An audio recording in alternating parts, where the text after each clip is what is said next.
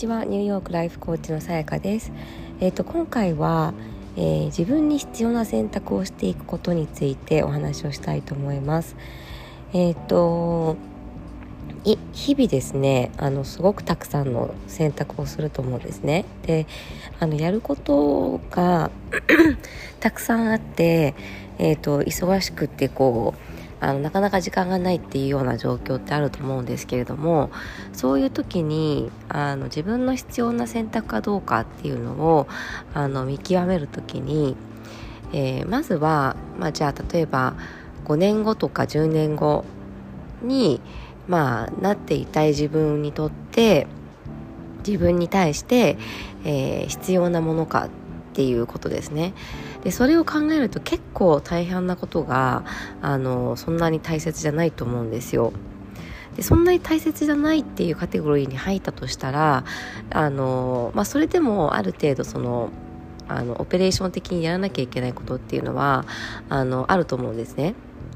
でってことはそこまでこう頑張ってエネルギーを注がなくてもいいんじゃないかっていうふうに考えることができるのかなと思います。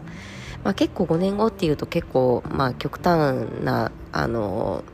かもしれないんですけど、まあ、1年後でもいいかもしれないですもしかしたら。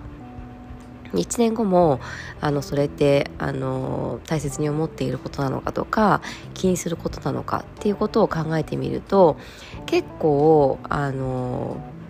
じゃあこれ別にいやいらないいらないかなみたいな。例えば用事とかもそうですよね。誰かと会うとかでもそうかもしれないしうーん何かを買うとか何かをするとかそういう時にあのどうしてもこう声をかけられたから誘われたからやるみたいなことって結構あると思うんですけどあの1年後2年後3年後あの4年後5年後まあ一番しっくりくるとかイメージのできる年数でいいかなと思うんですけどの自分にとってもあのまだ大切なことなのかっていうことを聞いてみるとあ全然なんか1年後